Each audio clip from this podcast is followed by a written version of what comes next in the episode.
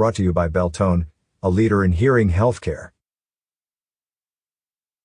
It was just 240 years ago today, October 19, 1781, when General Cornwallis, commanding general of all British forces in the South, surrendered to American and French forces at the Battle of Yorktown.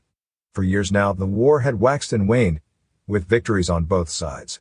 However, thanks to an aggressive guerrilla warfare campaign in the South by American militia, and by swift thinking from Washington to march his army from New York to Yorktown, Virginia, the British were trapped, even the French were in on it. Cornwallis, his men trapped on land and blockaded from the sea, with no way to get word out to other British forces, faced annihilation. With great British pomp, Cornwallis refused to march in front of his men in the great ceremony of surrender. Instead, his subordinate, Major O'Hara, marched in front of the army. Initially, the British tried to surrender to the French, not wanting to admit that the rebels had defeated the finest army in the world.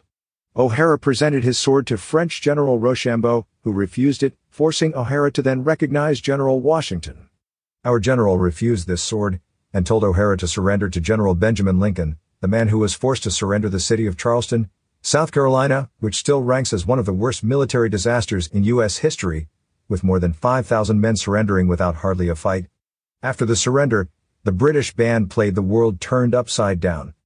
As line after line of British troops marched past the American lines, throwing down their weapons and trying to stomp on them like little children, history found out that the world was truly turned upside down 240 years ago, today.